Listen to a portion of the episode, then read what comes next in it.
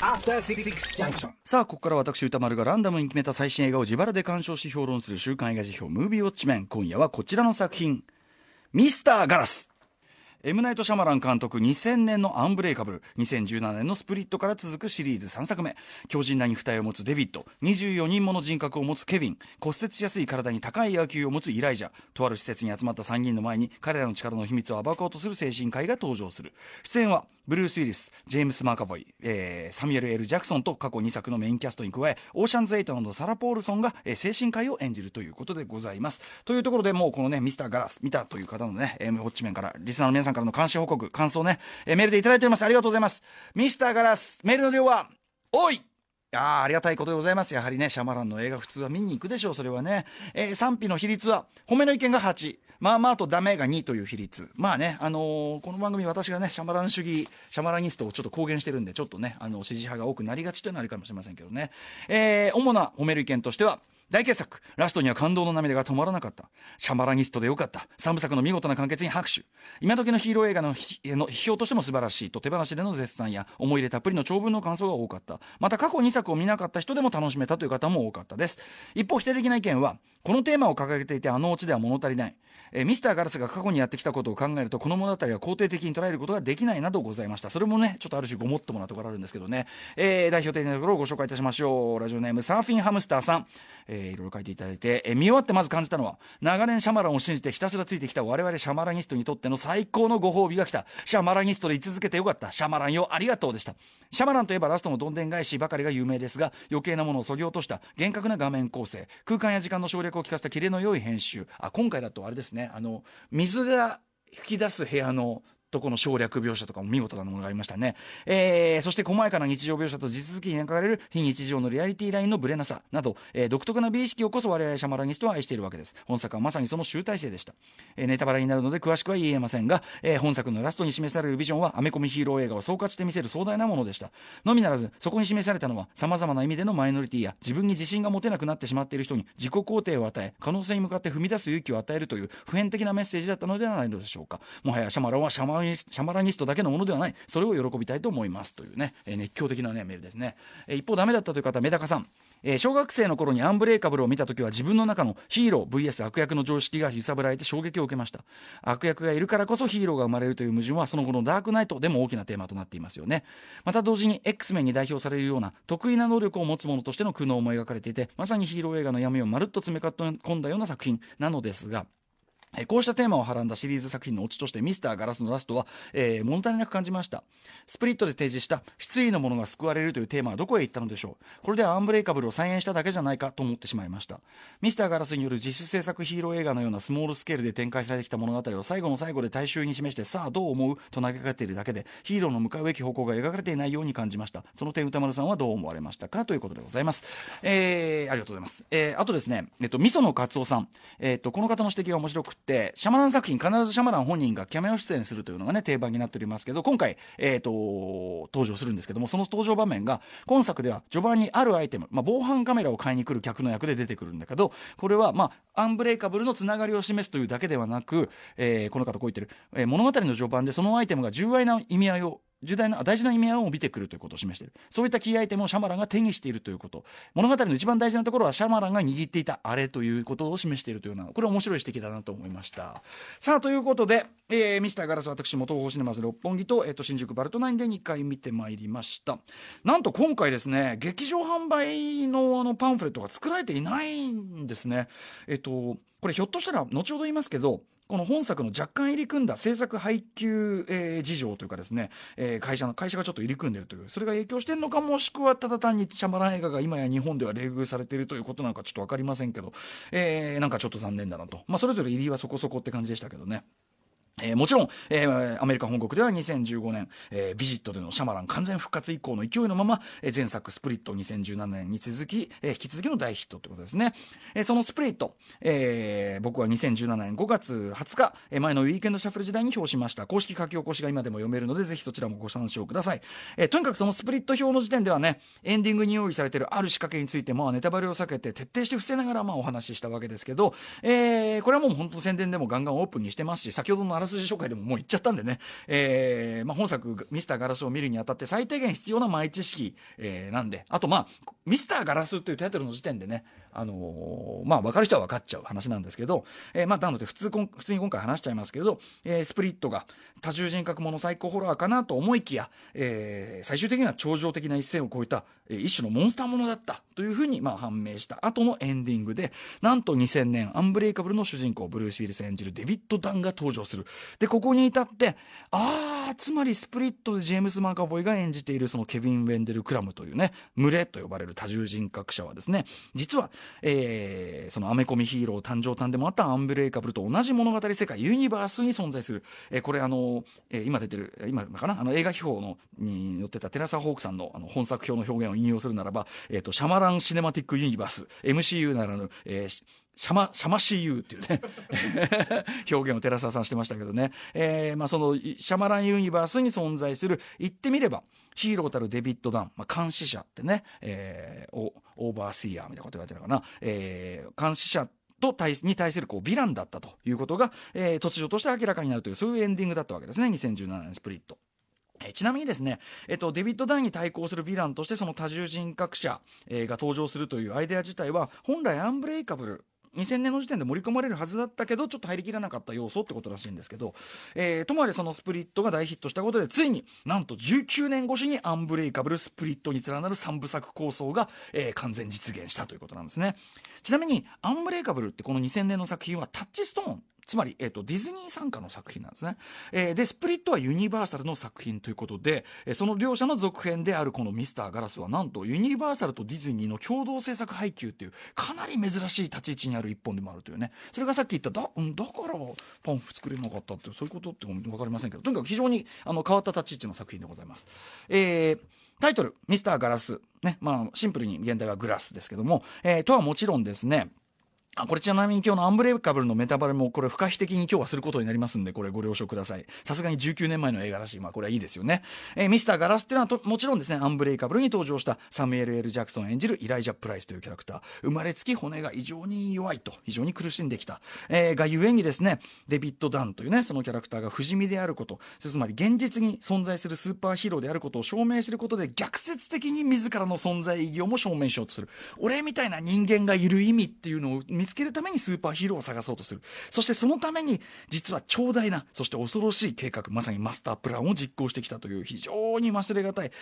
まあ、切ないキャラクターなんですよね。えー、アンブレイカブルのラストですね、その、イライジャが、They call me Mr. Grass ってこう叫ぶその叫びの悲痛さ、そしてね、それを背に受けながら、あーってこう出てくる、あの、ビルース・ウィルスの、あーってか、あーって顔で出るところで終わりますけど、アンブレイカブル。あのエンディングを思い出すだけで、僕はやっぱもう泣けて泣けてしょうがないっていう感じなんですけど、ただ、公開当時はやっぱりね、あの、シックスセンスの直後で、まだシャマランがどういう映画を撮る人っていまいちみんな知らない状態で見たんで、正直みんなポカーンっていうか、どんな気持ちになれてんだ、この話ってね、見てたと思いますけど。で、まあ、とにかくそのミスターガラス、彼の名前を冠した3部作完結編ということは、彼自身は知力以外にパワーを持たないキャラクターなんだから、おそらくはそのミスターガラスの企み、彼の計画、そして彼の物語がついに完全に成就していく、そういう話なんじゃないかっていうのはまあ予想されるわけなんですけど、えー、まあ順を追っていきますね。まず最初。まあ例によって調子ぶっこいたリア充と彼が思っているその象徴としてのチアガールっていう、これがちょっと笑っちゃうんだけど、え調子こいてるリア充と彼が思っているその象徴としてのリアガールたちを、え誘拐しては多重人格接待で困惑させているケビンというね、まあスプリットの、まあ、ジェームス・バカオルが演じる、えー、主人公ですね。えー、ただまあこの部分ですでに彼は、えー、自分を含む、ね、え、要するに傷ついた弱者のためにこういう行動をしてるんだ。彼の行動原理みたいなのもここで明らかにしてるってことですけど、えー、とですね、まあ、アンブレイカブルのですね、まあ、主人公たち。アンブレイカブルの頃は本当に少女のような美少年だったスペンサー、えー、スペンサー・トリート・クラークさんという方がね、すっかりごつめの、えー、青年に成長して登場する。えー、その息子をサイドキックに、えー、自警団、ビジランテ活動に精を出しているデビッド・ダンというね、まあ、要は、あの、スーパーヒーローっていうのはもし現実に存在したら、まあ、社会から見るとそれはビジランテっていうことに、まあ、要するに犯罪者、犯罪者、すれすれというか犯罪者も当然の存在になってしまうということなんですけど、えー、で、まあ、とにかくこの両者の活動を描いて、その両者が次に対決するという、で、さっき言った通り、本来ブレアンブレイカブルに盛り込まれる予定だった、まさしくアメコミヒーローもの的な、スーパーヒーロー VS スーパーヴィランの戦いというのがまずは描かれる。えーで、まあ、要は、最悪アンブレイカブル、スプリット、両方ちゃんと見てなくても、ある程度の事情がわかるような説明込みで描かれると。ただ、それは、まあ、本作においては、えー、まだただのキャラクター紹介に過ぎないわけですね。えー、本題はそこから彼らがですね、ミスターガラスと同じ、えー、精神病院に収容されたその先から、まあ、始まるわけです、本題は。ここでですね、その精神病院の中、えっ、ー、と、そのケビンの人格変化を強制的に制御するためのストロボ装置がこう部屋に用意されてる。で、その、えー、ストロボ装置を焚くたびに、ポンポンポンポンポンポン、そのケビンの中で、そのケビンの中で照明が当たってる人物って、こう、比喩的に彼は表現してますけど、照明が当たってる人物にストロボが焚かれると変わっていくっていう、なんていうんですかね、メタファーなんだか具象なんだかわかんない感じがまた面白いですけど、ストロボが焚かれるたびにポンポンポンポンその人物が変わっていくというくだりがある。それによってですね、まあ、ジェームズ・マーカボイ前作のスプリットでも本当にね、えー、まあ、全部二十何人格のうち5、6人ぐらいを演じ分けてましたけど、今回さらにちょっと手数が増えて、なおかつ瞬間変身の妙味さらに増して、本当にもう、あの、カット繋いだままずっとポンポンポン変わっていくという、本当にまさに超人的名人芸というか、大いにここで堪能できるわけですけど、特にね、僕がうなったのは、まあ、いろいろこう極端なキャラクターを演じている、演じ分けてるところはまだまだね、あーってこう感心してるぐらいなんだけど、えっ、ー、と、スプリットのヒロイン、えー、アニャ・テイラー・ジョイさん演じるケイシーにですね、えー、本来の人格であるケビンがこう、え、引き出されて、その瞬間ですね、まあ、要は、ケビンっていうその元の人格が出てきたなっていう瞬間に、視覚的に、もう単に表情を変えてるだけなんですけど、あこれがメインの人格だって、誰でも理屈抜きで理解できる。そしてですね、えー、同じ、同じく心に傷を負わされた者同士、ケイシーとは深く理解し合ってるっていうのが一発で伝わる。えー、本当に目と表情。あとはまあ、ひょっとしたら微妙な姿勢とか、え、ー、と、体全体の力の入れ方とか、えー、まあそういうのもあるのかもしれないけど、とにかく、あの、身体一つで、え、ー、と、完璧にそれを表現してみせる、まずジェームズ・マカボイの凄まじさっていうのが、これすごいですよね。えー、しかもそれでこう、あの、ケビンと心が通じ合った、あーってこうなった、その直後、えー、例のまた別の人格、ラップ好き9歳の少年、ヘドウィグにね、パッてこう戻った瞬間に、一気にこう、コメディ的な笑いに持っていくあたり、って、こうやって、さっきまでケビンだった状態でパッてヘドウィグに戻って、ヘドウィグが言うその一言で一気に笑いを持ってくる。このあたりやっぱさすがシャマランの、要は、あの、いろんな感情が一つの場面にいっぱい入ってるっていうか、笑っていいんだか怖がっていいんだか泣いていいんだかっていう。で、シャマランはそれを完全に意図的に、あのエモーションをこう混濁させるというかね、えー、混ぜて提示するっていうのはシャマランの本当に味なんですけど、技なんですけど、まあ、さすがシャマランといったあたりじゃないですかね。で、えー、とにかくこの精神病院内ですね、まあ、そのサラ・ポールソンが演じる、まあ、精神科医。これがそのサラ・ポールソンが、基本的には善人っぽい感じで登場するんですけど、ただなんとも知れない、あれメイクもあるのかな眉が不自然に整いすぎてるせいもあるのかな。とにかく、なんとも知れない不気味な、表層上の正しさ、誠実さとでも言って言うべ言うような、薄皮を一枚まとったような感じで演じるその精神科医がですね、えー、まあ、そのピンクの塗装がまたちょっとね、現実感覚をちょっと失調させるような独特のその部屋の中で、えー、あれ、あれちなみにロケしてるのは実際に元精神病院だった建物らしいですけど、えー、まあ、そのデビッドとケビンとイライジャーというこの3人。ちなみにイライジャーはここまでは一切喋らず、ほとんど廃人化しているように見えるわけですけど、この3人を前に、その彼らが、えー、かつて発揮した超人的能力というものに関して、一つ一つ合理的な説明をつけて、まあ、超常的なものなんか何もないんだよというようなことを彼らに納得させるための一種のカウンセリングをこう行っていくわけですね。えー、で、その結果、特にデビッド・ダン、まあ、ブルース・ウィリス演じるデビッド・ダンは、もともとアンブレイカブルでも基本そういうスタンスの人だっただけに、あれ？やっぱ言われてみると、俺やっぱ、ちょっと、ちょっとだけ力強いだけ？ぐらいの感じ？みたいな。あと、風邪ひかないとか、そんぐらい？みたいな感じで、ちょっとだけこう自分の能力に懐疑的になり始める。えー、一方でですね、まあ、イライジャ、ね、えー、ミスターガラスは、ちょっとあの、格好の巣の上でも放出させるような、えー、やだみも感じさせる、まあ、精神病院っていうか収容施設、まあ、要するに実際ロボトミーね、手術めいたものも途中で出てきたりしますし、あと、まあ、看護師が、えー、明らかにその彼がこう廃人化してるのをいいことに、まあ、嫌がらせみたいなのをしているっぽいみたいなのも描かれてですね、えー、ちょっとこの格好の巣の上で的な非常に問題のある収容施設、えー、の中でですね、実は虎視眈々と、えー、ミスターガラス、アンブレイカブルから延々と種をまき続けてきた遠大な計画、マスタープランをついに完成させる機会を実は伺っていた。というあたりが、ストーリー的に、具体的にお話しできる現時点での限界ですね。これ以上はもう本当に何を話してもネタバレになるという感じになると思いますけど、なのでまあちょっとここからは気をつけて話していきますけど、えっ、ー、と、まあ、えっと、技術的な部分で言いますとね、えー前作スプリットに引き続き、えー、イットフォローズのマイケル・ジオラキスさんという方がカメラやってます。えー異様な不安感、不安定感を常に叩いたカメラワーク。要するに、えっと、すごく安定した、要するにグラグラさせたりするんじゃないんですね。結構フィックスの画面は多いんだけども、普通はそこから取らないだろうっていうところにと置いたりとか、あるいはちょっとなんか斜めになってたりとか、あるいは前回もやってるようにちょっとゆっくり何か近づいていったりとか、えーいろんなこうテクニックを駆使して、えっと、静かなんだけど異様な不安感、不安定感を常に叩いた、えーマイケル・ジオラキスさんのカメラワーク。えーそしてやはりですね、えスプリットに引き続きの音楽、えっ、と、ウエスト・ディラン・ソードソンさんによる、えーなんだけどウエス、あの、ウエスト・ディラン・ソードソンさんは割とこう、なんていうかミニマムなですね、えーやっぱりそれ自体非常に不安感とか、なんか変な感情、あの、えっ、と、かき立てるような音楽非常に得意としてて、今回もすごくかっこいいんですけど、ところどころ、アンブレイカブルでのジェームズ・ニュートン・ハワードのスコア、も顔を出すわけ。それも取り入れて。でアンブレイカブルのスコアはジェームズ・ニュートン・ハワードのスコアはすごくこうまあセンチメントが入ってるっていうか非常に感情をかきたてるようなあれになっててそれのこううまいミックス、ええー両者を引き継いだ音楽これなんかも非常に良かったりして。とにかく全ての要素が、えースーパーヒーローいわば神話的存在の実在と会議その境界線上を揺れ動くいわば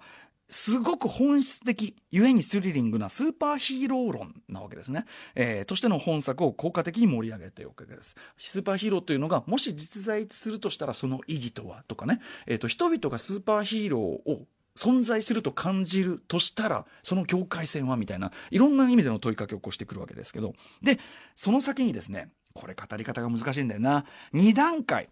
えーまあ、いわゆるシャマランを吐くのどんでん返し的な、えーというか、まあ、意外な展開というのが待ち受けてるわけです。もちろん具体的には話せないようにしますから、ちょっとご安心いただきたいんですけど、2段階。今、シャマランを箱のどんでん返し的な展開と言いましたけど、前のスプリット表でも言ったように、シャマラン作品というのは常に、まあ、こういう話を語ってる。えー世界に対して、まあ、社会とか人生とか、まあ、とにかく世界に対して心、ある理由で心を閉ざして生きている主人公が、えーいろいろこう、紆余曲折を経て、ついに世界というものの本当のあり方、世界の真実に気づく。そして、その中での自分の本当の役割に気づく。自分はこのためにいたんだ。もしくは、自分のこの苦しみはこのためにあったんだっていう役割に気づく。えーそういう物語を毎回シャマラン作品というのは語っていて、で、さっきから言ってるシャマランお箱のどんでん返しっていうのは、その気づきにあたる部分なんですね。あ、世界っていうのはこうだったんだ。俺っていうのはこういう存在だったんだって気づきにあたる部分。なので、ボン百のですね、後出しじゃんけん的などんでん返し、ドヤ顔で変わった展開をね、木をてらった展開を、あの、えーそんなこと言ったら何でもできるんだろうみたいな、後出しじゃんけん的なそれではなくて、テーマ、メッセージ、えー作家性と深く結びついている意外な展開なわけですよね。で、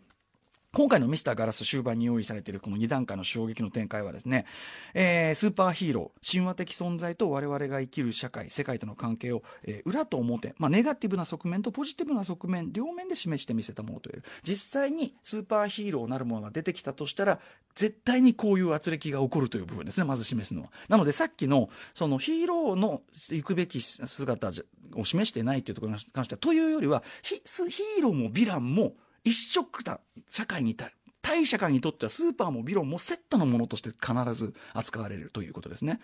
と同時にそういう存在が世の中に一旦出てきたとしたらもうその後世界はこう不可逆的に変わってしまうというようなこともだからあの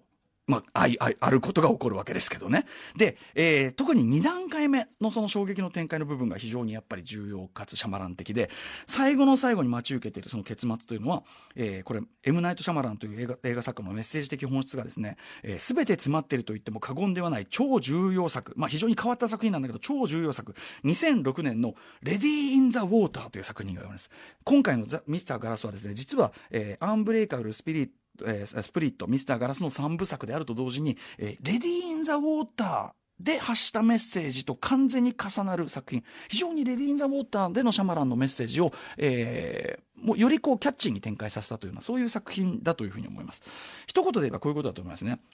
えー人の想像力や願い。特に現実の社会人生とかでは辛い思いを強いられている人々の想像力や願い。それはいずれ実際に世界を変えていくんだというこれシャマランの信念ですね。これが実際にそうかどうかは別にシャマランの作家的信念。と同時に、えー、とどんな人間どんな人生にも意味がある。っていうことですね。えー、最後、最後の結末は、あの真実がこう、世界に明らかにされたことで、いろんな人が自分というものの意味を改めて役割というのを考え出すって、そういう革命、ミスターガラスの革命なわけです。ここに至って、ミスターガラスっていうタイトルがついてることの意味がドスーンとこう、響くようになってると。はい。えー、で、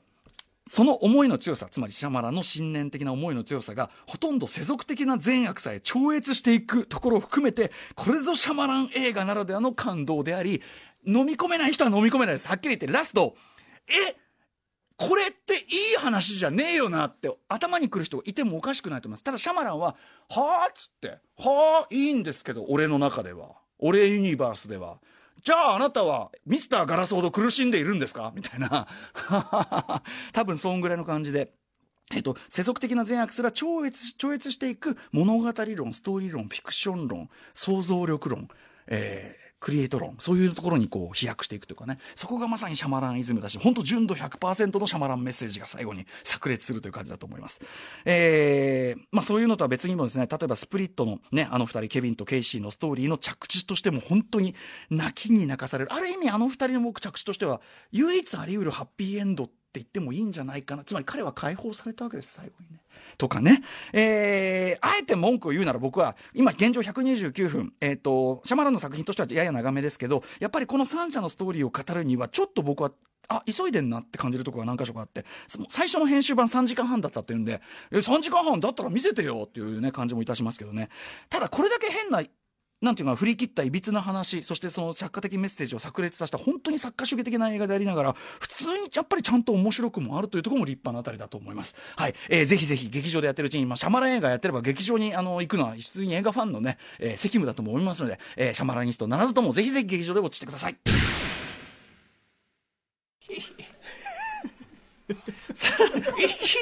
CM ですね。そんなことやってる場合じゃないんだ。はい、ということで、と、来週2月8日に持ち候補作品、9作品いっぱいあるんで、もう駆け足でいきます。まず最初の候補はこちら。バーニング劇場版。え、続いてはこちら。メリーポピンズリターンズ。3つ目はこちら。フロントランナージェイソン・ライトマン最新作ね。4つ目はこちら。サスペリアリメイク。5つ目はこちら。天才作家の妻40年目の真実。6つ目はこちら。ビクトリア女王最後の秘密。7つ目はこちら。マスカレードホテル。8つ目はこちら。7つの会議。そして最後の候補はリスナーカプセルです。娘の名前はレイチェルさん、他多数の方からいただきました。ちえわちゃん入れさせていただきました。そういうことで、 Let's ガチャタイムちえわちゃん、すごいね、熱こもったメールが多かったですね。はい、さあ、ということで、コンコロリン。なんだ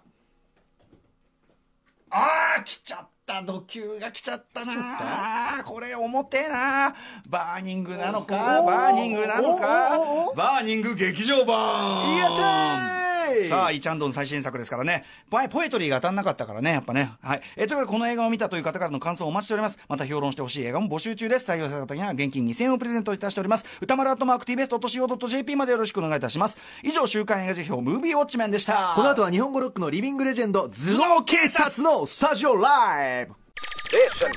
After Six Junction.